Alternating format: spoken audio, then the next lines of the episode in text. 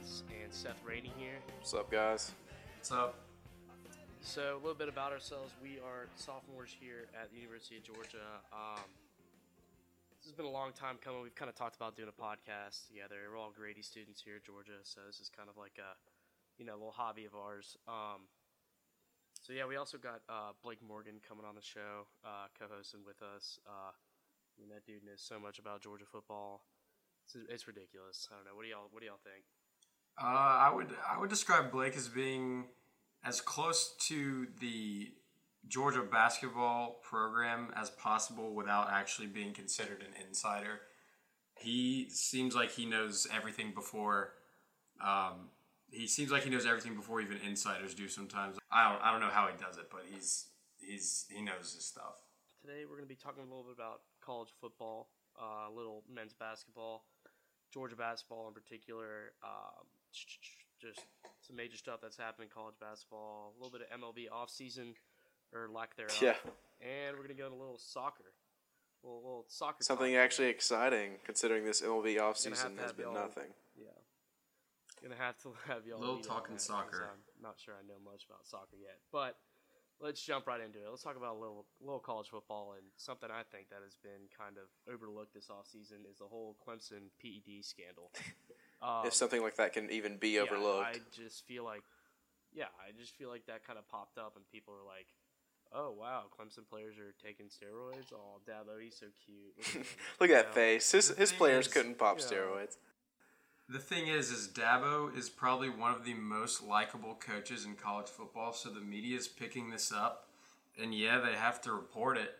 But the thing is, if it was like, if it was a hated college football coach, like an easy target, it would be a lot widely reported and investigated. But as of right now, I mean, I don't, I don't know what's going to happen with this. I, I don't know if anything can even come of this or not. I, it, I don't know what you It would think. Be, imagine if Lane Kiffin built an Alabama-type dynasty at F A U and his star defensive tackle was found out to be using steroids. That would be the complete opposite of the Dabo Swinney situation because Lane Kiffin is the most easy-to-hate college football coach for the media that, that, that there I, is. I like, I'm a big Kiffin guy. I love Kiffin. For the media, though, for the media. For an average fan, Lane Kiffin's awesome. But for the media, you know, coming from under Saban and kind of being cast out, the whole scandal that wasn't with him and Saban's daughter. Well, Joey Freshwater. Yeah. Joey Freshwater. And now he's – and Lane Kiffin's bringing in all these players from JUCO and, you know, players that nobody wants because they did something wrong, and the media seems to hate it. Yeah. Um, also, like, I think this came out like not too long ago, but Dabo came out and said that uh, his the program was accidentally feeding his players steroids. Yeah, accidentally. See, my thing is how how do you accidentally give a kid steroids? It's bullshit. That's it's absolute bullshit. Like that's and then, not. And then the thing is, if you're accidentally giving these guys guys steroids, tell me that Dexter Lawrence needs steroids to begin with. Yeah, no, no, no. Lawrence yeah. doesn't need Lawrence doesn't need steroids. That kid's got God given the talent to Oh, be a football player, but yeah. Dabo Swinney says Clemson may have accidentally provided P E Ds to athletes. That's absolutely ridiculous. And did y'all see the uh, the picture of D K Metcalf today? Or was he's huge. He is he's a very big man. Oh yes, yeah, yeah, yeah, yeah. yeah. Or is that, no, that, that yes, that was I, that, that was a picture no, of no, wait, actually, Metcalf and his teammates or people that he just works out with, and they are all shredded to the max. All six packs, huge arms. These now, guys are well, hear, loaded. Hear me out on this, though. Ole, Ole Miss does not have the greatest track record of of late. Well, yeah, they, well, they, they vacated thirty-something uh, wins or something. But yeah, that's that's all I'm gonna say on the matter. I'm just gonna leave it. Well, at I think that. I think we need to go down back down to Oxford and celebrate our win. Georgia, Georgia, go down back down to Oxford, celebrate the win, even though we got smacked a few years ago. That, I that think uh, Hugh, Hugh Freeze and Dabo Swinney need to sit down and have a talk about what they're feeding their players. Yeah. Let's uh. Well, about that, about that Ole Miss uh, Georgia game a few years back, the real winners were the ones who didn't even go to the damn exactly. game. It was probably one hundred degrees in the Grove, absolutely scorching all day. Everything was disgusting. Nobody wanted to be there. It was it was basically just hell. Yeah, dude. Earth. I think the Grove is kind of overrated. I went. Um, Oh, oh! I do not like the Grove. Yeah, I went. I went when Ole Miss played uh, Bama. I think it was two, three years ago. Ole Miss played Bama, and the Grove was just absolutely packed. Like you could hardly move. It was just absolutely ridiculous.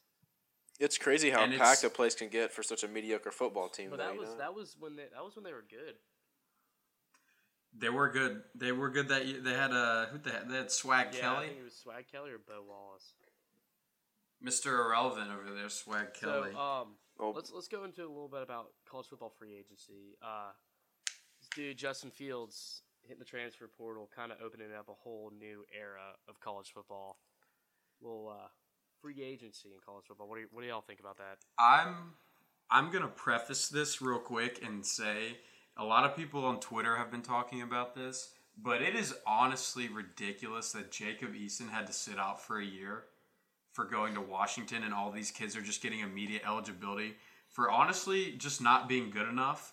And like, yeah, Jacob Eason also was technically uh, he transferred for not being good enough, but it's honestly ridiculous he had to sit out a year while all these other players are getting immediate eligibility. And I, what what do you guys think about that? Well, to be fair, I don't really think. It hurt him, though. He would want to play. Jake Browning was still there. And the chances of, you know, a new guy coming into the system and taking over for a three-plus-year starter like that are very slim. I mean, he could also... Right, very slim. He could also redshirt. It's not like... it's not. It's basically like he didn't even, like, sit out a year because of the redshirt, you know? You know what my favorite redshirt. part about this Justin Fields thing is, though? You know how Tate Martell was talking all this smack and subtweeting him on Twitter, talking about, you know... if you couldn't do it at Georgia, you're not going to come here and beat me and all this stuff. And as soon as Fields gets there, boom, there He's goes gone. Martell. Yep, exactly. I mean, that's soft. Dude. Big that's, big talk so from soft. the Bishop it's Gorman so kid. Soft. It's so soft. But and then what are you saying? When when Martell goes to Miami, I for one think that's a weird move for him, considering how poor Miami played last season. But honestly, that kid seems. It seems like he doesn't have that decent of a head on his shoulders. Maybe he's more about the scenery well, than think about, about the football. Think about, think about what Miami was missing last year. They're missing a quarterback. Malik Rosier is absolutely terrible. And I watched a lot of Miami games because I like Miami, and I, you know, I've always liked the U. I had a soft spot for the U. But what they've been missing is a quarterback. They have a good defense. They have a very good defense, actually. If you watch that bowl game, they uh, who they played that bowl game? Um, oh shit, I forgot who it was. I don't even know. I, I do not. Wisconsin, all I know is I didn't hear that much about the turnover chain. They played Wisconsin for the second year of the row, and their defense played well. I mean, they were stopping them. Like, Wisconsin just had good field position, but, I mean, that was just a product of Malik Rosier not being able to move the football like he'd been doing all year. Not even, not even fundamentally being a quarterback is what it seemed like and sometimes. Mark Richt, the self-proclaimed Q B whisperer, couldn't even do anything with him.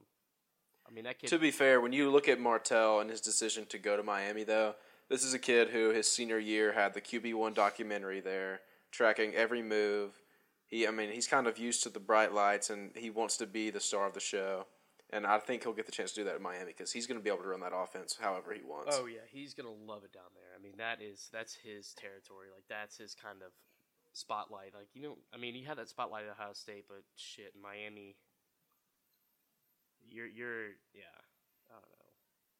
Well, I may be in the minority here, but I think it is a very risky move for Ohio State to literally give the keys to their offense to Justin Fields, a guy who, yeah, he has so much raw talent and potential. And, yeah, we, we saw some flashes of that this season at Georgia, but honestly, he didn't really show me anything to prove that he could be a prolific quarterback in – in the S E C, let alone uh, Ohio State's conference. Uh, he it just seemed like he would panic whenever like the pocket would break down, which is what he was supposed to be good at, which was scrambling and finding the open man. Oh, yeah. I, I just think it's very risky for Ohio State to literally just say, you're our guy, after having such a small sample size to choose from in his freshman year. I agree. I agree, but I mean, I think, I think on the other hand, I think Justin Fields is going to be one hell of a player. And like his, his potential is through the roof. And I wish he would have stayed at Georgia, taken a redshirt this year, or I don't even know. Like he could have waited another year and played his probably possibly his junior. But yeah, like you said, he didn't really show me anything his freshman year. Like, he had that one good game against UMass, but I mean, that's against UMass. Like, that's UMass, not right. that's not like a high profile program. Like, you're going to be playing in the Big Ten, and I use high profile loosely. Um, but yeah, the way he goes through his progressions is he seems like a kind of run and chuck kind of kid, you know. And to be yeah, that, to be fair to Ohio State, and you know, giving the keys to their offense, Justin Fields per se, you got to look at what Dwayne Haskins did in his first year as a starter there this year. This is a kid who sat on the bench after being very highly touted out of high school, and he comes in and pretty much solidifies the spot as a first round draft pick. Yeah, but how long was Haskins there? He was there for three years. What was he, a redshirt sophomore or junior? I don't know, but he was long enough. He was there long enough to learn that offense, to be fair. But Justin Fields in Ohio State's offense, which for a quarterback is heaven with the playmakers that they have. Yeah. Justin Fields is oh, definitely. he's he's definitely. loving this right now. It's definitely a downgrade though, going from Georgia with the playmakers, in my opinion. Yeah, I think I think if he had established his legacy for his home state and stuck with Georgia and maybe potentially won a national championship down the road, then, I mean, yeah, Ohio State's always going to compete for championships, and it looks like Georgia's going to be there all the time, but I feel like from a legacy standpoint, it would look it would look golden if he had stuck at uh, U G A yeah, and won Dwayne, a national Dwayne championship. Dwayne Haskins there for three years. So, I mean, he did come in right away. His I think it was his redshirt sophomore year, so technically a junior. But you're putting, like, your hopes on this kid who has hardly learned the offense. It's going to take him one year to learn the offense. Barely played at Georgia. Barely has any experience, and hope he's going to take you right to the playoffs. I mean, which he very well could because it's the Big Ten. But, I mean, other than that, like, it's that's it's a lot. That's a lot to put on a kid's shoulder. shoulders. But if you are Ohio State and you are going to, you know, throw your keys to the offense on one guy, it doesn't hurt that that guy was, you know, the number one quarterback in his class that's and true. has – tremendous raw talent. Not to say he's going to come in and win the Heisman his first year, but he has a very good chance to succeed in that offense. Well, I, I saw the Heisman odds for next year, and they have Fields and Fromm with identical odds to win the Heisman next year. That's funny. Speaking about Heisman, let's talk. Let's talk a little bit about Kyler Murray, the dual dual sport mm. athlete Kyler Murray, revolutionizing, transcending sports, choosing football. What does that say about the M L B? Here's my take. I saw the other day that if Kyler Murray is the thirty-second pick in the N F L draft, which is the last pick of the first round, mm-hmm. he gets a five million dollars signing bonus, which pretty much equals what he got from the A's, and ten million dollars guaranteed for his contract. Yeah. So he's pretty much saying, A's didn't give me enough money, or he's saying, I love football, that's been my passion my whole life, and I'm going to you know, risk my baseball status to go ball out in the N F L. Well, the thing about the thing about that is I, you hear a lot of people saying that, why don't you take the baseball money? Baseball money's more. But, I mean, there's no there's no guarantee that you make it in the M L B. Like, you start out in the minors and you're barely making any money. Yep. Like, you start out with that nice signing bonus, but you get about the same signing bonus when you're in the like drafted high in the N F L. So And to be – look, right. perfect example, Brady Aiken. Yep. Remember when he was exactly. the first overall pick in the M L B draft? Exactly. Got that big money, got hurt, had to come back and get drafted again. And there's, yeah, and, there's no guarantee. And what's you he have doing? to make it to the second contract to make a lot of money in the M L B. Yep. I mean, look at look at Ronald Acuna right now. Ronald Acuna put up four point four WAR in his rookie season, not even a full season, yep. and he's on rookie salary making six hundred K, I believe it yeah. is now. Or you have to make, and it he's arbit- already the second best player on his team. At least. But even then, it's not a guarantee. Here's here's my thought on the Kyler Murray situation. I don't know if I'm speaking for a large group of people, but I would love, which would be insanely hard nowadays, if he would just maybe do what Deion did and played baseball and football. Yeah. I don't know how hard that actually was for Deion, but I think I think there was that stat that Deion, what, what he scored a touchdown and hit a home run in the same day or something. Yeah, he... um. Like, I'm, that happening today would be, I mean, I just I think, I just think we're in a different era. Yeah, we are in a different era. I don't think that would fly if, here. I don't think you could do that. That would be t- it would be tough. Especially the, the with work, it would be tough because the worth the work ethic and what is expected of like an M L B and an N F L player has has risen in recent years. So I would, I think it'd be really interesting to see if, if Kyler can make it in the N F L, and if he doesn't, if he's just going to use baseball as like a, a backup. Well, Kyler, I mean, it's not like people talk about Kyler like he's some next baseball prodigy, but he hit like under three hundred at Oklahoma in college with metal bats. Like he's not, yeah. like he's good. He's got tools, but he's not a first round draft pick. You know? Yep. I, I, yep. I and his, right. his first full season, twenty eighteen season, he hit two ninety-six yeah. with ten bombs. Yeah. He's not like some kind of god. Like, I would understand but, he's like some kind of god on the baseball field. Like the next, I don't know, next stud, next Chris Bryant or something. But I, he's not. Like, that's not what he's projected to be. This this kid, Kyler, he he looks like a Jose Altuve, but asking someone like that to hit like that mm. is a different story. No, yeah. I mean, this. Well, I mean, in college baseball, like you said, with metal bats, he hit two ninety-six, drove in forty-seven, had ten homers, and what was his, twenty-six what was his extra bases altogether. What was his on base? Uh, three ninety-eight, which isn't terrible. Good. That's pretty. I that's mean, his O P S was very high. His O P S was nine fifty-four. I know why the A's took him. Well, let let me let me ask you this. There was a lot of speculation, but do you think he made the right decision? Yes, and then here's why. Because quarterback in the N F L is the most desirable, I think, job in the entire world. Like you, like football is king in America. Like, I'm sorry, like you can debate that all you want, but it's true. Football is king, and being the quarterback of an N F L team puts you in the spotlight for everything. Right? Like, you look at guys like right. Matt Flynn or all these, like, backup, like uh, Chase Daniel. You have, you put up one good game as a backup quarterback, you're set for life. Remember Matt Flynn's game? Was it against the Vikings when he played for the Packers? And that got him a job. When he threw for, yeah. like, three hundred fifty yards. Perfect example, Brock Osweiler. Uh, uh, Fitzpatrick. Look at what Brock did. Look at Fitzpatrick. He got a huge contract and then turned to nothing. Dude, yeah. And quarterback has to be the best position in sports. Especially like if you, and then if you don't make it, backup quarterback is like the least demanding position because they throw you in the game. You're like, like okay, we're expecting to lose, but if you can do something, that's great, you know. And then you got to think about how all this talk about like injuries in football and how serious like m- their like mental health is after playing football. Like quarterback, as as much action as they get, is not as no. not as dangerous as being like. A running back, wide receiver, linebacker. Especially it's, with all the rules. Tonight. I think I think Kyler's make yeah. yeah. I think Kyler's making the right choice. the right choice. I mean, he's too. gonna he's and gonna get a baseball. shit ton of money either way. I love baseball. Okay, let me ask y'all yeah. another question then. If you're Cle- if you're Cliff Kingsbury and you just came into a new team, you're sitting on the first pick. You have Josh Rosen, who was a stud out of college you drafted last year, and there's been talk of Cliff saying Kyler was his quarterback when Cliff was still in college coaching.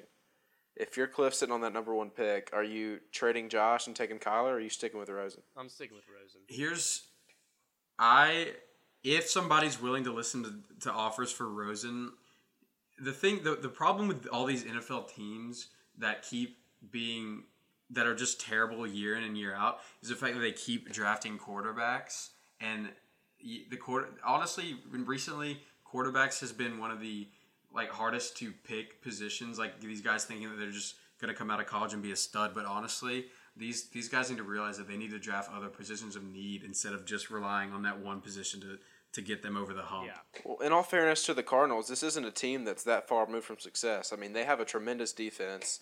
They've had some bad luck with David Johnson's injuries, and but I mean, a couple of seasons ago, Cardinals were a team to mess with, you know, and they just. Get un- I mean, N F L teams get unfortunate. That's how it happens. Look at the yeah, Falcons the this Falcons, year. I think the Falcons Falcons are at forty to one odds right now for the Super Bowl. I think if I'm taking a value pick, bias aside, I think the Falcons are a great pick to win the Super Bowl. Yep. I don't think Falcons are doing anything forty to one odds without investing in that O-line, though. You hardly lost any talent from that Super Bowl team. Who'd you lose? Robert Alford? That guy's the most penalized cornerback in the league. The worst cornerback in the league. I will, I will go to my grave saying that. And then, like, like how much, like, who they lose from that team? You need offensive linemen. I will say that they need offensive linemen. They don't need to draft anyone other than an offensive lineman with their first pick, unless freaking Josh. They Allen. need a defensive tackle to go with Grady. That's for sure. Yeah. Well, yeah. You also need it. You also need to sign a bunch of people, but And you have Vic Beasley sitting in that end spot, and that's not good. Yeah. Soaking up twelve million dollars. Yeah, Vic, I, they need to cut Vic. Well, with with them cutting Alford, do you think that means they're relying on uh, their second-round pick last year, Isaiah Oliver, to just step in Isaiah and start Oliver. right away? They, do you think they didn't draft. Outside? They did not draft Isaiah Oliver for him to sit the bench. I'll no, tell you that. That kid's a player. That kid is a player. That yeah. kid is definitely – and you have Brian Poole who's been balling out. He's going to go in that nickel spot, and he's going to thrive, especially when you have Ricardo Allen coming back from injury, Keanu Neal coming back from injury. That, that secondary is nasty. So what are, what are y'all's – Deion Jones probably the quarterback. What are y'all's predictions, what are y'all's predictions for the Falcons this offseason, who they're going to sign, and then who they're going to draft? Man, if they don't draft an offensive lineman, this offseason was a bust. I, I think I think they're definitely going to go O-line with that first draft pick. Yeah. Um, and I'm hoping maybe another free agent uh, O-lineman, just like a veteran guy that you know can come in and – Well, let's and like, let's look who's locked in. You got Jake Matthews at left tackle. He's going nowhere. Alex, Alex Mack, Mack at center. He's going nowhere.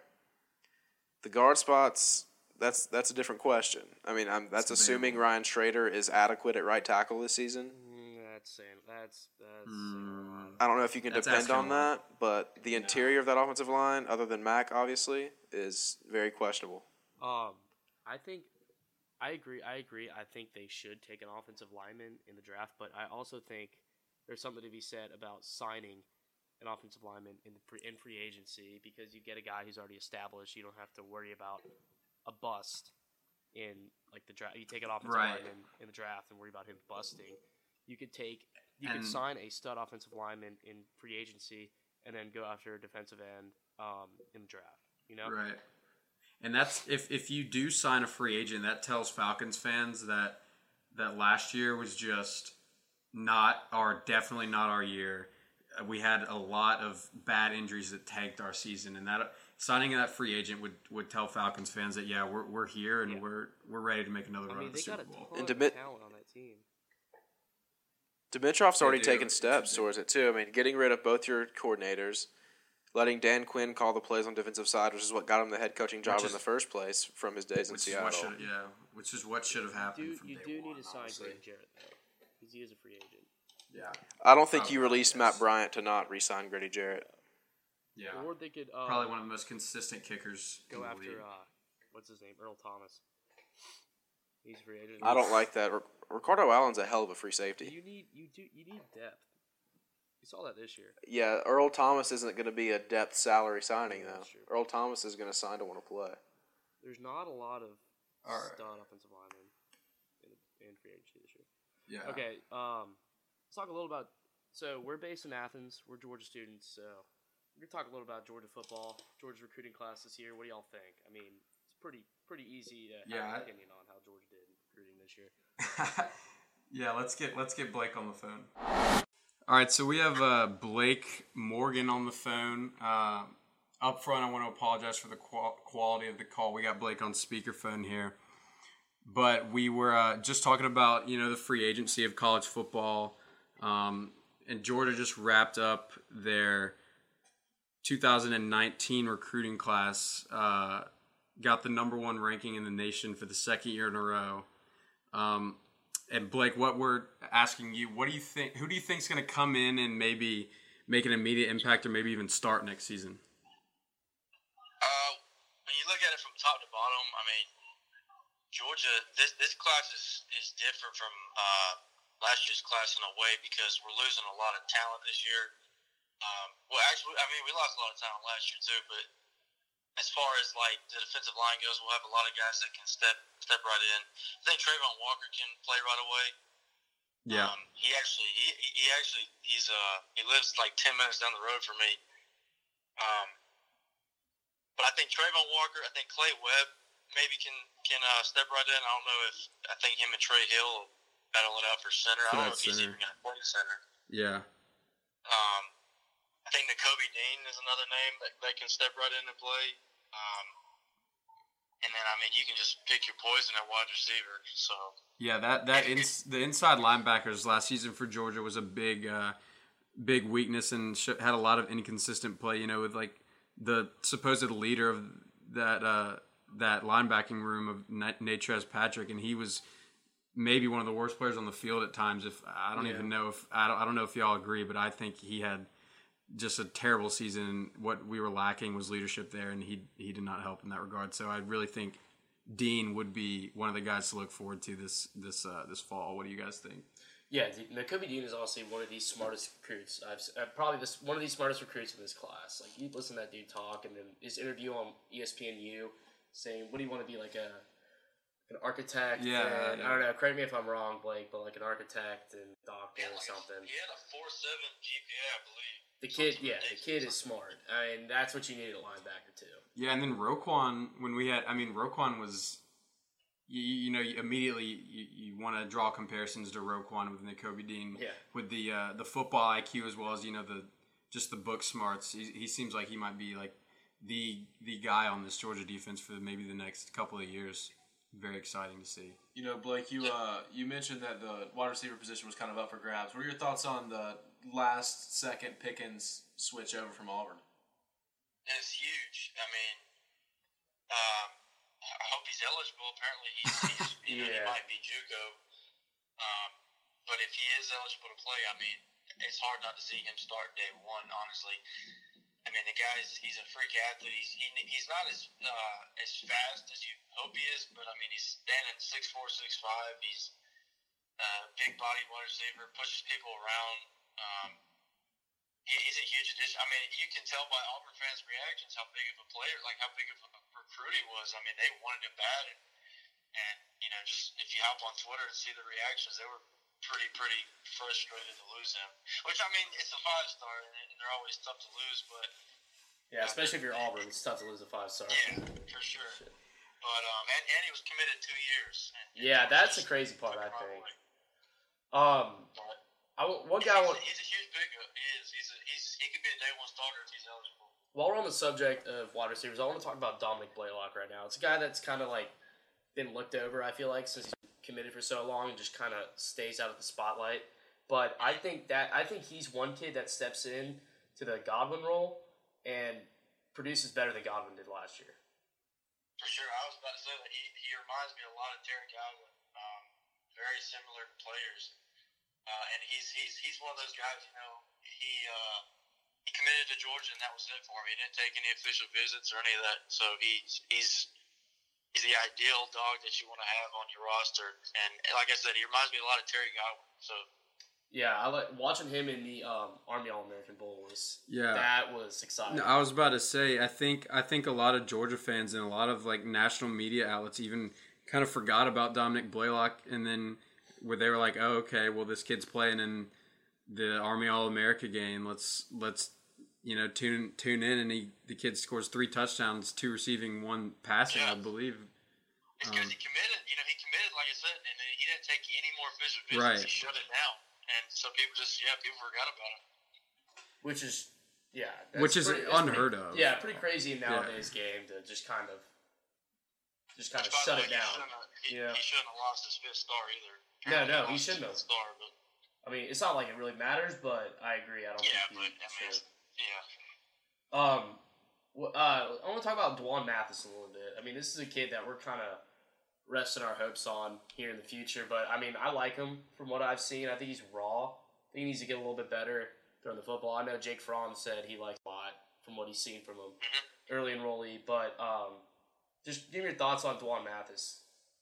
He, he was the still of the class. He really was. He was overshadowed because of the whole Justin Fields thing.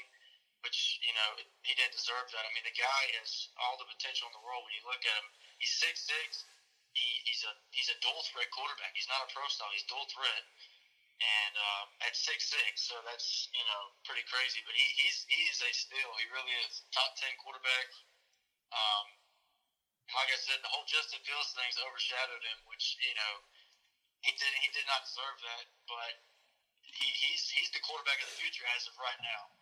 So, God forbid, next year, Fromm goes down with an injury. Who Who's going to be under center, Mathis or Stetson Bennett? Uh, I think time will tell. You know, we've seen Stetson Bennett before, but um, there's been rumors of maybe Mathis redshirting. Um, right. Along those lines. So, you know, time will tell. But you know, like I said, we've seen Stetson Bennett before. He's he's a lot of a lot of hype has been in Stetson Bennett, but you know, we've never really get got to see it translate to the field yet. But um, you know, I guess Tom Tom will tell on that. Yeah, I'm hoping it's Stetson. Stetson's a good buddy of mine. I, he's a good kid too. Um, but that's that's kind of a that, that's kind of a big deal that people forget about, having that third scholarship quarterback on roster, not just to have safety and a Fromm, but also to have another kid to throw the football to the receivers. And to, and to just compete, to just compete with the other yeah. quarterbacks day in and day out. And I know we were talking about Ohio State and the fact that Justin Fields is over there, and I don't exactly know their situation, but when I'm thinking about it, I, I can't think of, I mean, Justin Fields obviously on scholarship. Who else is on scholarship at quarterback there?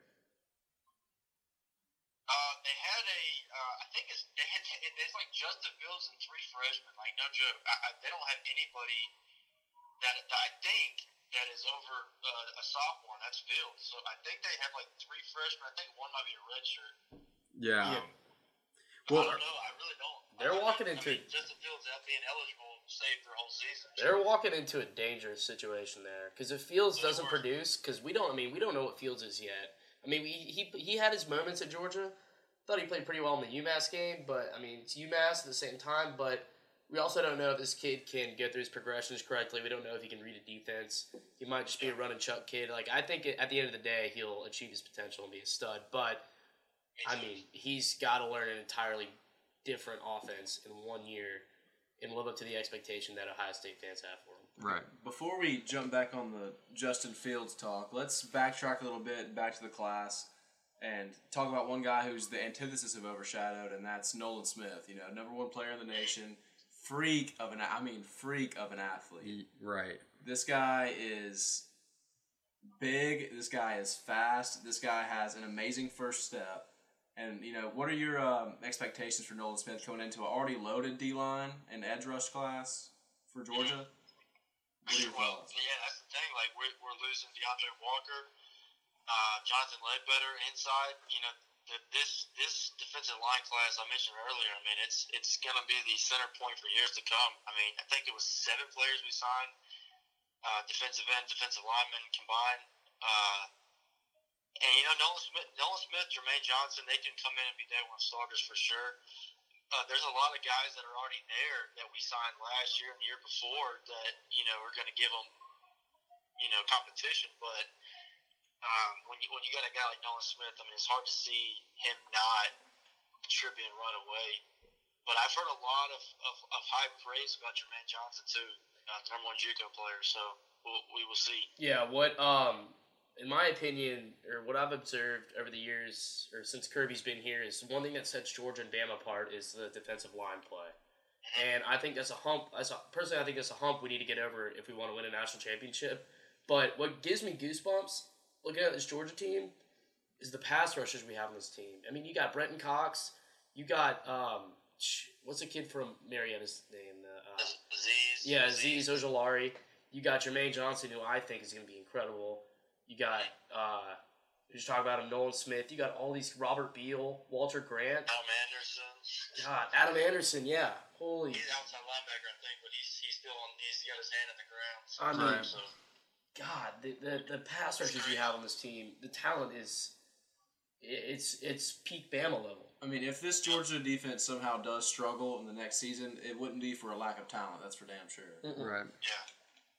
Yeah. All right, I say we uh, jump into a little men's basketball, which is not the best place to be in for a Georgia fan. I know Blake was just watching the Georgia-Texas A and M game. Um, Unfortunately. Unfortunately. So I, I guess my question for you is, what is happening right now with Georgia basketball? Just, I don't even know. Like, it's it's just, it's embarrassing and bad to watch. Um, this team has no identity. They just turn the ball over. It's just, it's, hor- it's horrible basketball. Some of these guys care, and, and you can see that, but some of these guys just don't care. And you know, it's it's a great divide right now. It's it's unfortunate, but it's just not a good team right now. There's no there's no talent on this team aside from Claxton and Hammond. And, and even they're not using their full potential. Claxton no. had a good night tonight, but I mean, they've been so inconsistent all year, and it's just it's unfortunate. But you, you just know, uh, it, it comes down to guard play. It's our guards that is the reason why they can't, you know, release their full potential. In my opinion, um, we don't have a true point guard, and, and that's that's the reason why we're turning the ball over seventeen times a game. I mean, you watch Deshaun Hightower come down the court, and he. he He just throws the ball away as soon as, you know, he gets past half court. So it's it's it's bad to watch right now. It really is. Speaking of no talent on the team, what are your thoughts on Tom Crean's comments? You know, I think it, I, I I'm not gonna say I don't disagree with him, but I'm not gonna say I, I agree with him either, because you know he, he probably should have said it a different way. But I was hoping that maybe it would have lit a fire under him. But after tonight, it. it You know, it's just... They don't give a we shit. Just lost to, we just lost shit. to the third worst team in the S E C. I mean, we're the second worst, but, but still, you know, it, it's just... I don't I don't blame him, because, I mean, he, he just lost his mom. He's got a lot of... You know, this season's a train wreck. You know, he just he just let it all out in a press conference, and I, I don't blame him for it, but, you know, these players... I, I was talking... I'm not going to tell you who I was talking to, but I was... One of the former players messaged me on Twitter and told me about this, the brotherhood that the the, the, the current teammates have, and, and they were really, really upset about it. A lot were, you know, contemplating transferring. And I don't know if, if it was a strategy. I don't know what Crean was thinking, but, you know, it I mean, is what it is now. I don't, yeah, I understand his frustration, but at the same time, that's not something you need to say publicly. It's not. And he did address it. He, you know, he addressed it and apologized internally, and that's how you should do it. But...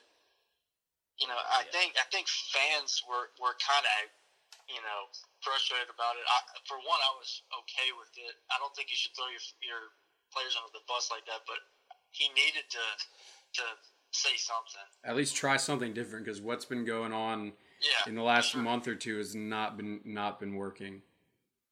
Absolutely. Well, and you know what? One positive is we, we keep selling out Stegman. These fans, they're, they're they're still packing Stegman, and that's something to take away. Yeah, I mean, at least for me, I I go for Crean, because I respect the hell out of Crean. I love Tom Crean, but mm-hmm. it, it's tough. It's tough basketball to watch. Um, it is. It really is. Looking past, like, all this misery of the twenty nineteen season, you know, U G A just got a big boost with Anthony Edwards. You know, maybe the biggest commitment in – Georgia basketball history, probably the biggest commitment. Definitely, yeah. Definitely, definitely. What do you think about Anthony Edwards' play and, you know, what he could bring to the dog squad next year? Man, when I was watching that announcement yesterday, I, I was, like, shaking. I mean, it was it was exciting and nerve-wracking. It was, it's been something that I've been waiting to see. I haven't been through the struggle that some of these fans have been through watching Georgia basketball struggle since, you know, Dominique's been here, but... I've been watching Georgia for ten plus years now, and, and I've waited for this kind of moment. And Anthony, he's going to contribute from day one. He's going to be a one and done, most likely. A lot of people compare him to James Harden mm-hmm. uh, once he once he gets on the court, and he doesn't have a lot of holes in his game. He's an all around player. And he's you know he's six five. He shoots. Uh, he's got a great shot. Um, but he he's it's exciting. I mean, next year's going to be a very special season. Do you think he will? Do you think he'll run point next year? Uh. Pardon me, I don't. I think he probably will. I think if we don't get a grad transfer, a point yeah. guard, because I don't think we're gonna. We're, it doesn't look like we're gonna sign a point guard this class. We have one more spot, but if, unless we get a grad transfer, um, he probably will. I mean, next year you got you got some talent on that team next year. I mean, if he doesn't run, if he does end up running point, you got him and Claxton and Hammonds. Those are three guys you could two at least. One guy will go in the first round, Claxton, possibly Rayshawn. We don't know. We'll see. But, um, I mean, you got some talent on that team. I mean, that, you want the ball in his hands, but you you don't want him running around circles as shooting guard just waiting to get the ball either. Yeah. You know, while we while we turn the ball over. So I still think. I mean, I still think Tyree Crump's a pretty damn good point guard. He is, you, and, and and you know, he maybe he's missing a player like Anthony Edwards yeah. or something. I don't. You know, maybe maybe that's what it is, but. I definitely would rather have Tyree at point than anybody else. Turtles, he's he's he's Turtle's the best at not turning it over, but he's just so daggum slow. Just you know, he, he lives by his name. He just holds the ball there and waits till you know the the shot clock's about out. Yeah, but I mean that's something you can also you can also work on that. But yeah, that, yeah. You know, that's what he's had. He's had. He's had four years to do it. He's yeah. never done it. You know, that's what's good about Edwards coming in. You know, you got a ball handler coming in to where you don't have to say Tyree's the best at not turning it over. You know, you never want to start a player based on a, like based on that fact. You know. Yeah, definitely. I mean, if you can get a guy to feed it to Claxton, the guy who can spread the floor like uh, Edwards, I mean, you got potential next year. Well, hey, I mean, they're they're comparing him to James Harden, and Harden just, you know, just. dances on people and hits threes. So yeah. if, if he wants to do that, drop thirty points a game, that's fine with me. Exactly. I mean, they they got potential to be a tournament team next year, I think. They do. They do. Then they got two four-stars outside of Anthony Edwards coming in, too, and we'll have room to sign one more. So it's it's a lot of talent coming in. And then what what are you hearing? I know we talked the other day, but what are you hearing about maybe a recruit following Anthony Edwards to Georgia, or him recruiting a player to Georgia? What what have you been hearing about that? Well, there's a kid uh, from I M G named Lester Quinones. something. Quinones. Uh, yeah. And apparently, you know, he, he's got Georgia in his top seven, and Anthony Edwards really wants him to come to Georgia. And, and you know, I really like the, the chances of it now. Um, We got we got some competition there, you know. He's got some good teams in his top seven, but I like I like the chances, especially because he's you know Florida's not far away. The other guy is uh, a guy named Precious. I don't know how to pronounce his last name either, but he's he's from uh, the Bronx. Mm-hmm. Uh, he's a five star. He's a five star, and, and that's who Anthony Edwards.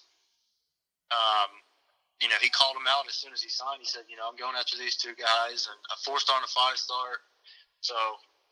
Well, maybe we can land the Lester kid. A more, you know, better chance on him than the other guy.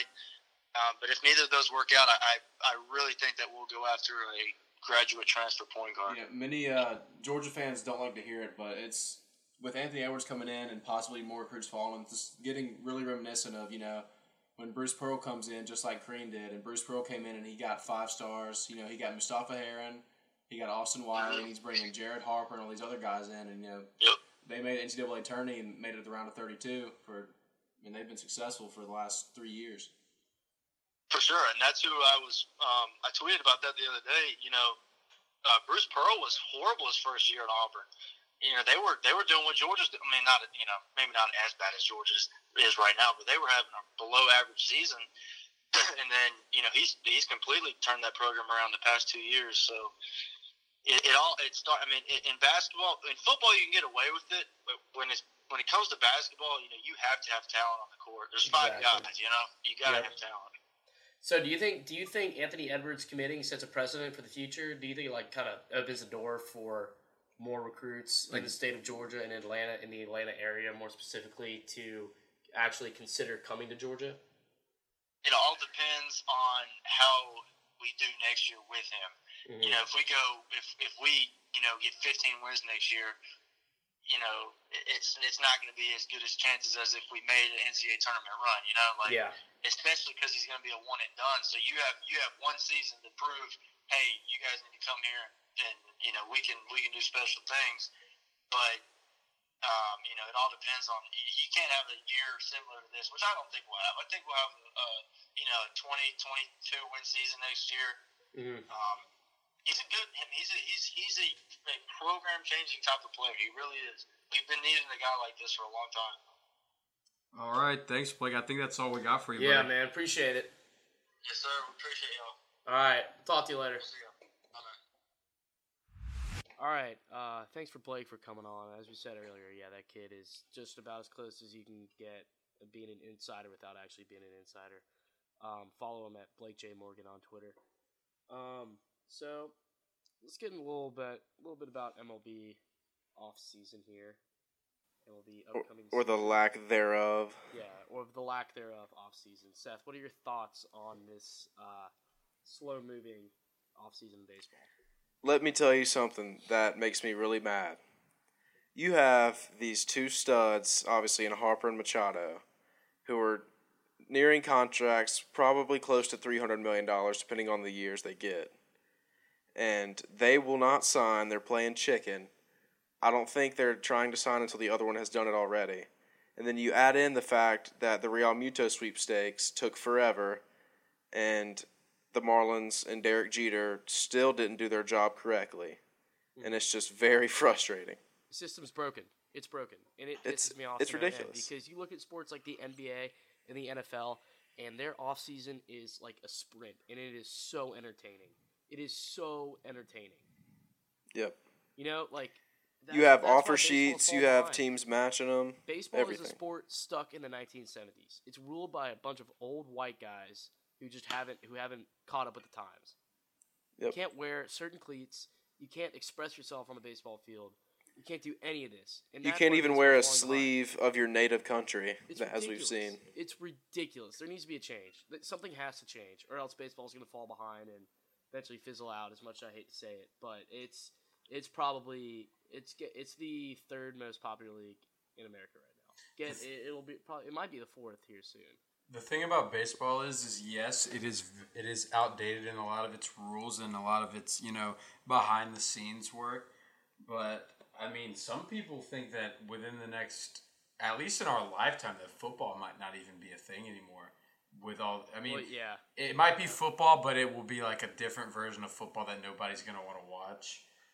But exactly. I definitely agree with you in the fact that baseball really does need to get back with the times and, you know, like with, make some measures like these other sports are making, making more interesting. Like they, the the N F L, though, has gotten like really soft about, you know, the, the quarterback hits and whatever. But if, if baseball doesn't get their act together in regards to like uh, pace of play and whatnot, then then it's it's gonna its viewership is definitely gonna decline. Yeah. Football, all right. Let's. Football is king in this country. Let's transition back to Bryce Harper. All right, so Ballard, what say you're a G M? Say you are the G M of the Phillies or the Giants or all the teams that have been in on him recently. What are you willing annually to give Bryce Harper? What I'm willing to okay, so how old is he? twenty-six? Yeah, he's he's mid twenties. Mid twenties. Okay, so I'm giving him ten years, three hundred million. I agree. Front-loaded? fifty million dollars. Because you can still – Justin Verlander came out and tweeted today, said – called baseball out and said – basically said the system's broken. You sign a kid for ten years. twenty-six to thirty-six years old is still when they can produce. thirty-six – I mean, thirty-five years old, what? Josh Donaldson's what, thirty-four? thirty-five? thirty-four, yeah. Are, are you giving him a front-loaded contract? Yes, are you giving, giving him, him a front-loaded contract. Okay. So – giving him a first... front-loaded contract. Yeah. And then just let it fizzle out towards the end. But, yeah, I'm giving him ten years, thirty million dollars. I'm just, I may be in the way minority here, but I am not paying Bryce Harper to come in and hit two seventy or – no, not two seventy is a little high. That's that's good for him. I'm not paying him to come in and hit two fifty and, you know, hit thirty bombs. If I'm paying him thirty million dollars a year, he better come in and compete for the M V P every season. Okay. You say that, but I counter your point saying, who gives a fuck about batting average? Who gives an actual fuck about batting average? This guy went on base percentage three ninety-three, slugging four ninety-six, O P S eight eighty-nine. That's top ten in the league. Is it worth thirty million dollars a year, though? I mean, at his age, he had a ten-war season. What's Mike Trout getting right now? Or is he still on his uh, first deal? I think he's still in his first year. Uh, did the Angels sign him to? I think they signed him to an extension. I mean, granted, he did have he had one point three W A R last year. That's because he led the league in walks. He had one hundred okay. walks. Trout's on the books for six year, one forty-four. I don't see why you don't get this kid and three hundred million dollars. And then, but when you're also paying Bryce Harper thirty million dollars a year, yes, you're paying for all the on the field. Uh, all those on-the-field attributes, but you got to keep in mind you're also paying for those off-the-field attributes, that clubhouse personality. You're going to get all of Bryce Harper. You're not going to get. You're not going to get half of Bryce Harper. And I don't know if I'm willing to exactly pay thirty million dollars for that, but it's a, it's a figure damn well to close. To be fair, if if I'm a G M and I'm in need of a shortstop and a right fielder, I'm taking Bryce Harper before I take Manny Machado. Yeah, no, I'm oh, taking no Bryce doubt. Harper before I take Manny no Machado. No doubt, no doubt. No, no, no. Bryce Harper will sell you more tickets, I feel, than Manny Machado will, just because of his name. But Bryce Harper still grabs, I'd say, almost twice as much headlines as all. Harper and Trout probably grab more headlines than, than both those guys. I wouldn't say that. I would say the Astros youngsters coming up and winning the World Series, that grabbed a lot of to be as good as Mike Trout is, to be the best player in the league, he is not talked about near enough as these guys that are asking for three hundred million dollars. Well, yeah, that's true, but it's also because he plays on the West Coast. I think if Bright, or I think if Mike Trout played on Red Sox, Yankees, any team here on the East Coast, get more primetime views, and, and, and the Angels aren't good either. I don't. They've I don't believe that. Team. Look no, at. I, I mean, think that's. I think that's a hundred percent of the reason. Look at not a hundred percent. Yasiel Puig. Yasiel Puig grabs so many headlines for the Dodgers. That's also because and Dodgers, he is the, the Dodgers have been the World Series the past two years. He is an average M L B outfielder. That's because the Dodgers have been above average. The Dodgers have been an average, or the Dodgers have been the World Series the past two years. They're competing every year, so it's a combination of Mike Trout being both on the West Coast, where his games are at ten o'clock, where most people on the East Coast don't even watch it because they're asleep, and two, because he plays on the Angels, and when was the last time the Angels made the playoffs? Couldn't tell you. It's hard It's it's hard to market a guy who doesn't get a lot of eyes on him. And I don't know if this is just me, but if it was just me like blocking out Boston media, but after the Red Sox won the World Series, I think they had their fun for a few days, had the parade, and then it seemed like everyone's focus shifted immediately to where the hell is Bryce Harper going to end up, and it just has not stopped since then. No, it's just it's so slow, and it is not good it's, for the sport. It's it's just ridiculous how some teams have already had pitchers and catchers report. A good bit of them are having them come on Friday, and you still have the two biggest free agents probably since Alex Rodriguez still in the market. All when right, A-Rod signed his two hundred eighty million dollars deal, he didn't wait until spring training. No. Let's get – let's. Well, also, I don't blame the players. I think it's Scott Boris's fault, but that's a whole nother topic. Um, let's get your pred- predictions for Machado and Harper. What do you think they sign? Machado, White Sox. Okay. Harper, Giants. You saying that because of, of the Instagram story the other day, yesterday? I don't think that the White Sox can compete without – I mean, look at the division they're in. The A L Central is stacked. You look at the A L Central right now, other than, like, the Royals who aren't playing that well. But you come into the A L Central well, the with the Indians. The Indians are literally going to win that division stacked, every year. Though? Is he is It's it's the White Okay, Sox, when I say Tigers, stacked, you got to think that the Indians are winning that division every year. So you're you're signing with the White Sox to be a wild card team, pretty much. I I if I'm putting money on anywhere for Manny Machado to go, it's I don't know it's kind of a weird team to go to, but I think the Padres would be a great great fit for him considering that market in the West Coast. It seems like they love him over there, and I feel like I feel like he loves it there too. So I feel like San Diego would be a good place for him to go, and I think I think I don't know if it's all but wrapped up, but all signs, at least from what I've seen, are pointing to Bryce Harper going to Philadelphia for the, to play for the Phillies next year. I think um, I think Machado goes to the White Sox, and I think Bryce Harper goes one of two places. I think he goes to San Francisco, or I think he goes back to Washington. Ooh, you're you're all out on the Philly train? I don't think the Phillies are going to sign either of them. Maybe that's me being biased, but I, I think, think the Phillies went out and got Real Muto thinking they were going to get Harper. Imagine yeah. Real Muto and Harper in the middle of that lineup. Yeah, no. If if Harper signs with the Phillies, it's over. With, it's over for the Braves, and then with Herrera as well, who let's killed talk, killed the Braves last year. Let's talk a little bit about the Braves, though. That they're they they had a sprint at the beginning of the offseason signing Brian McCann, bringing him back, and then signing Josh Donaldson, who is who while he was um, in Toronto was the second best player in the league behind Mike Trout. So you sign those two guys, and then have we even had a minor league signing? Since then, I think mm, I I don't I believe of. they've done anything. They haven't done anything. You hear these Real Muto talks all throughout the off season, and then just nothing. Like I understand, I like Anthopoulos' kind of mystique behind it. You know, it just kind of keeps you guessing, but also at the same time, it, your your first reaction is we're not doing anything. My you have no idea if we're active or not. My thought is is is Anthopoulos possibly waiting to raise the stock for some of these these big time Braves prospects in the market, and maybe waiting for some potential free agents no. next season. Y'all well, have I, to think about the fact that Anthopoulos is one of the most aggressive general managers ever, and like in Toronto, he went out and got what he wanted when he wanted it. But when he comes to Atlanta and he's under this Liberty Media, Terry McGuirk regime, and he's not given free reign to his own roster, you've seen how that plays out. Yes. You go out and you signed two players that are over the age of thirty, nearing the end of their careers, and have done nothing else. You have you have one of the best first basemen, if not the best in the league, with Freddie Freeman. You have young studs with Ozzie and Acuna, Dansby, and we'll see. And you go out and get Donaldson felt the hot corner, but the bullpen is still lacking.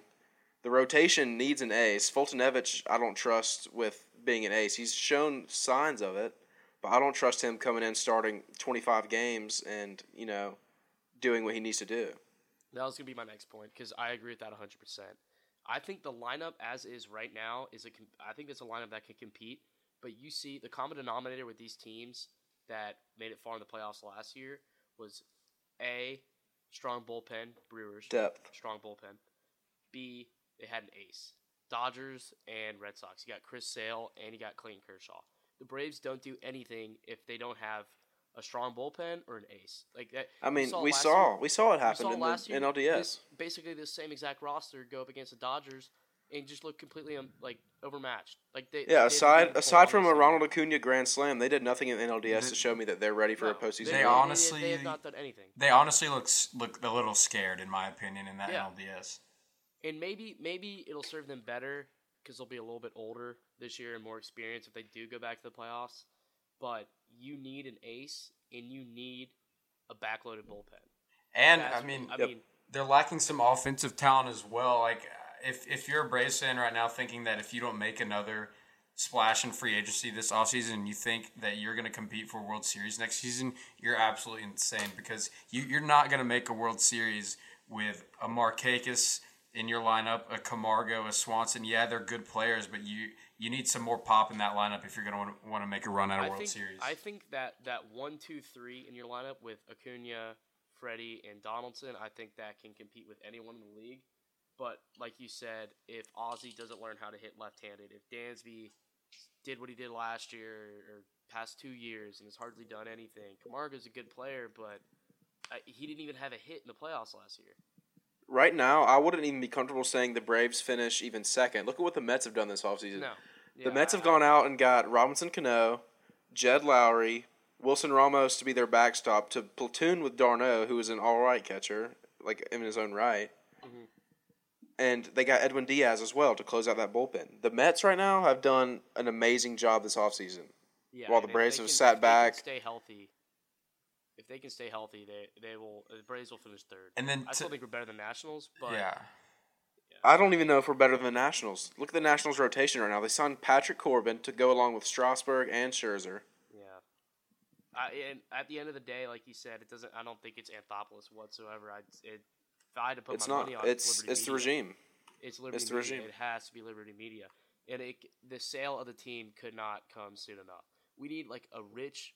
We need a billionaire to own this team that just doesn't give a shit and just throws his money around. It's like, okay, this is like a hobby for me, you know? The Braves right now, if the Phillies – not the Phillies. If the Nationals bring back Harper or if Harper goes to the Phillies, are a fourth-place team in my opinion. The Nationals brought in Yan Gomes and Kurt Suzuki, added Patrick Corbin, added Brian Dozier, and they still have Juan Soto and Victor Robles platooning that outfield. That's mm-hmm. – That's beating the Braves. Well, here I want to be positive for a second about the Braves because this is like almost pretty much the same exact roster that won the N L East last year. So you still got a strong core in Cunha, Freddie, Ozzie, now Donaldson. So it's not like they're a team to be looked over. But what they're lacking is depth. You need you need depth. And I know Liberty Media probably has Anthopoulos handcuffed, but there are there have been like players on the board, free agent players that have signed for cheap. Look at Adam Ottavino. Signed with the Yankees, what was it, nine million dollars a year? That guy was one of the best relievers in baseball last year. What? What? Why don't you Why don't you contact him? I mean, yeah, maybe he wants to go pitch for the Yankees, but you can beat nine million dollars a year for one of the best bullpen pitchers in the league. Which is what... It blows my mind. Yeah, the Braves lacked... They, they lacked a lot of bullpen depth last season, and to add to what you're saying about depth, you know, the Braves exceeded expectations last year and ended up winning the N L East, but... What do you think their season looks like last year if a Freddie Freeman goes down with an injury? Because he's not exactly. necessarily injury prone, and maybe even if Ronald Acuna goes down hurt, because those those are undoubtedly the two the two players you want in your lineup day in and day out. But what do you think the Braves season looks like last season if one of those two guys goes down for, you know, maybe sixty, eighty days? And to go back on your point, Ballard, you know, the Angels signed Cody Allen, who has been yeah, very consistent. That's, that's one guy I really wanted. Eight and a half million dollars one year contract. That guy was the one of the best closers in baseball two years ago before he got hurt. And then, like, all right, so what are your thoughts on a possible Kimbrel reunion in Atlanta? I like it. I want if you're going to spend money, spend it on an ace reliever, an ace starter. The one thing I love about the thought of Kimbrel coming in is if Kimbrel comes in and fills that ninth inning role, that pushes everybody down. You have yep. Viz and Minter with the seventh and the eighth. You have Venters, who, oh, God bless Johnny Venters. I love that man. Dan Winkler. Johnny Venters coming in against lefties. Dan I, Winkler, I sure. Think, yeah. The bullpen is good. It's not a bad bullpen. It's not a terrible bullpen. It's not an incredible bullpen. But I think adding Kimbrel is the one thing you need to absolutely solidify this bullpen. And going back on that Donaldson signing, the one thing I love about that is Johan Camargo in a super utility role. Yes.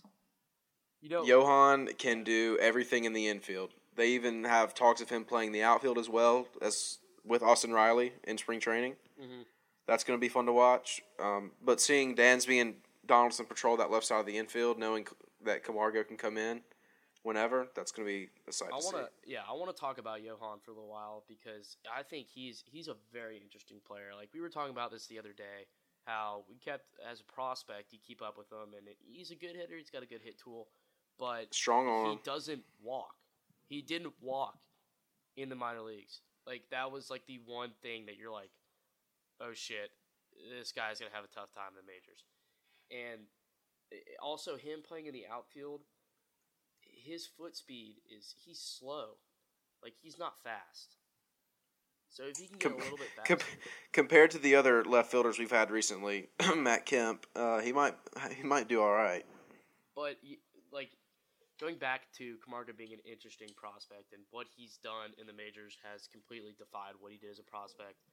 He had a three forty-nine on base last year. It's pretty it's pretty good. I mean, that's, Camargo definitely surprised me last year. I'm, I would base. love to see him in this role. three fifty on base. He was a very average player. He slugged four fifty-seven. So an eight oh six O P S, is a that's an above-average season.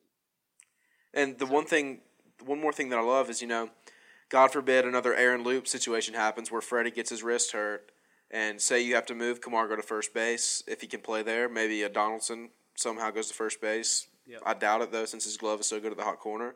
Yep. But you have a guy that you can just throw in there. And although he, he's not going to get anywhere near the production that maybe Freddie would have, I mean, he's he's a good player. He showed us that last year.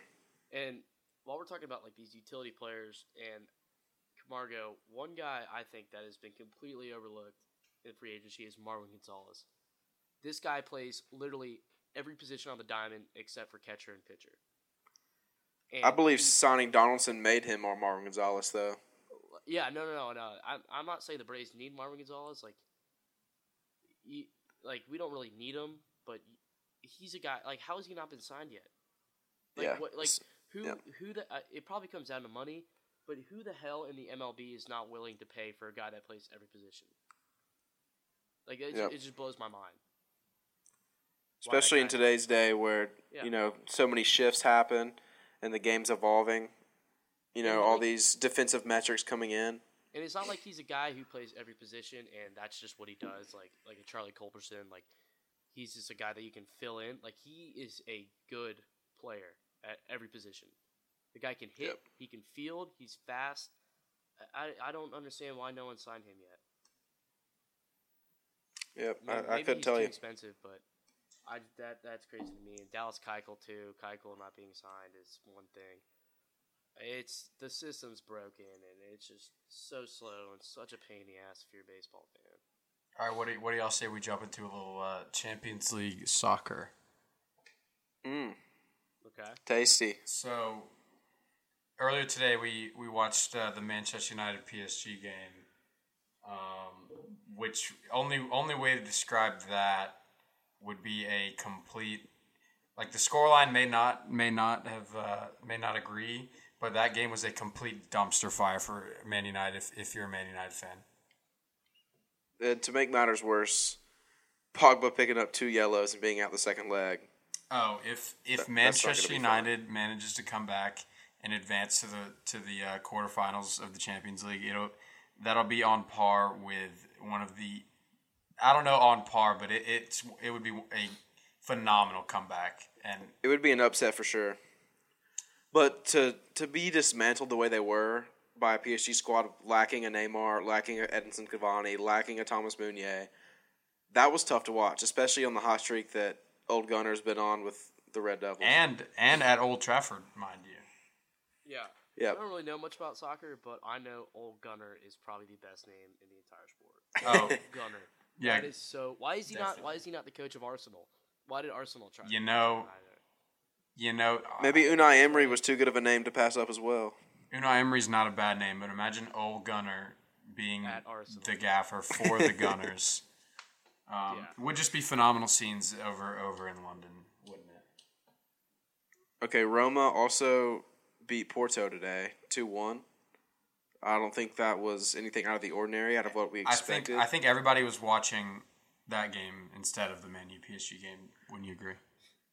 Oh, I would definitely agree. That was who wouldn't want to watch Roma Porto over Man U P S G, right? Oh, agreed. And then, okay, so now we're, we're on the we're on the Champions League train now, and I. I want to hear some Golden Boot predictions. Who's gonna take Who's gonna take home the trophy at the end of the uh, the Champions League final? I think it all depends on if Bayern can beat Liverpool. Because if Bayern beats Liverpool, then Lewandowski's a lot for me. Yeah, I think I think if Bayern does manage to get past Liverpool, it would be a lock for Lewandowski, considering he is he is the guy. Like name, I can't name. I mean, I can name a striker for Bayern besides Lewandowski, but who are you going to play on Champions League match days other than Lewandowski? Um, and to be fair, he is one of the top three best finishers. Lewandowski finishing. I, I would say he's the best finisher. I still remember I still remember when he scored five goals in eleven minutes. Yeah. Yeah, that's right. And I, I, like, if I'm predicting the Golden Boot right now, if if Bayern can beat Liverpool, which I don't. I don't think they can. I think their form this season has been way too inconsistent to beat beat Liverpool. But I, I'm taking a Paulo Dybala from Juventus because that team is just rolling right now with Ronaldo. He's already got five goals, and he's he's honestly just a playmaker and a goal scorer. He's born to score goals. I, I think. Why not? Why not Messi? Messi, oof.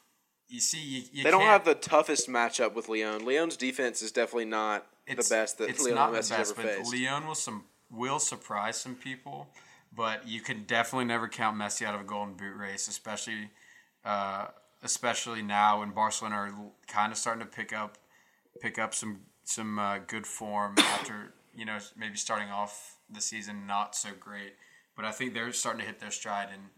Um, You know, very hot take. Lionel Messi could win the Golden Boot. Well, for the very hot take. I kind of can uh, compare Messi to Brady.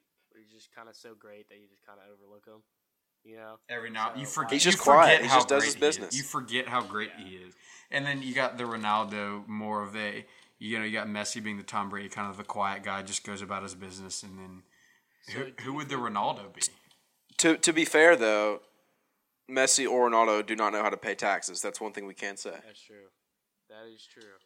And while we're on the uh, Champions League prediction train, I'm going to go with some rapid fire. Y'all ready? Ready. Mm-hmm.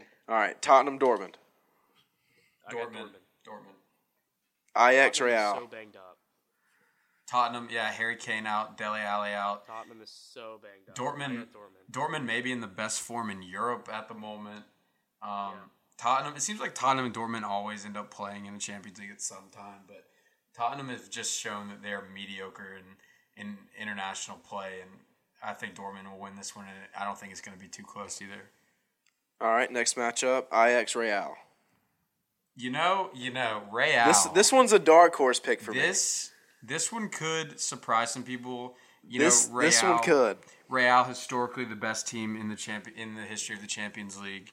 Ajax have got a you know a lot of playmakers on that team, a lot of young talent, you know, and De Jong probably playing with a, a chip on his shoulder as he's going to make his multi-million dollar move to Barcelona in the summer. So he's he can win some fans early with some good performances in, in these two legs against Real. So it'll be interesting to see. I think Real will will end up being the victors of, of this this tie, but Ajax can surprise some. They'll definitely surprise. Ajax Ajax does have some young talent. I like that pick, Ballard. I think it'll go. You got you got Tagliafico at left back, who is playing very well. You have Ziyech, who is out of his mind this year. And the wonder kid at center back, Matthias de Ligt, who is rumored to go to many top teams in the world. And, of course, the best name in Netherlands soccer, Onana in goal. Not even in Netherlands soccer. Well, you just put him next to Ole Gunnar. But uh, if you put him next to Ole Gunnar, I don't know who I'm taking. Yeah, no, you got uh, – I think I'm taking Ole Gunnar. Ole Gunnar, definitely. All right, next matchup we got Lyon-Barcelona. Uh, Barcelona. I think I know where this is Barcelona. going. Barca. We'll just skip that one. All right, here's the here's the tough one to call. Liverpool banged up, probably playing Fabinho and Matip at center back with Van Dijk out on suspension against Bayern. Oof. You know, early, earlier I said that Liverpool would win, but, you know, when you keep bringing that back up to me, ooh, Bayern are a very experienced Wait, why is, team. Why is Van Dijk suspended? He picked up uh, two yellows. Or he picked up too many yellows in the last round. In the, in the group so stages, yeah. He, he's suspended for the, all of round the first game. The first, the first game. Just the first game. Yeah. Uh, Bayern. He's like the he's like the glue of that team, right? I mean, I don't really know. Could no. Correct me if I'm wrong. No, he is. I feel like he's definitely the glue of that team. Him and Salah. Shit. That's that's gonna be tough, especially. But to be fair, for Liverpool, they do have that first leg at Anfield. They'll have that home stadium if, rocking, that, as always, in the Champions League. With that depleted defense in that first leg at Anfield, if if Bayern can rack up two, maybe even three goals, that's going to put, regardless of how many... Oh, it'll be over. You know, Liverpool, be over. Liverpool have to basically match whatever Bayern scores, or it might be over and Bayern, in the first Bayern's leg. Bayern's in good form, too. Bayern's a pretty Bayern, good form. They're, kind of, they're getting back to, to their original form. Mm-hmm. Um, that'll be definitely the, the tie to watch for in the round of sixteen. Yeah. I'm gonna go. I'm gonna go Bayern because I watched Chelsea, who sucks, go into Anfield and beat Liverpool. Don't give me the bullshit excuse that Liverpool a, had fucking people out because it was a cup, cup game. And they came, hey, they came on. They still came on at the end though. All those players came on. So don't give me that excuse. I'm, I'm switching. We'll, we'll, we'll ignore that Bayern. comment. I'm switching. We'll. Uh, y'all are both I'm going Bayern. Bayern. I'm gonna go Liverpool on that one, but. No, no we'll bias. We'll move on to the Socking. next match. No, Socking, no bias. Socking, uh, all right, Atletico and Juventus. Juve, all the way. Yeah, Juventus. Ronaldo. Ronaldo is the man for the Champions League.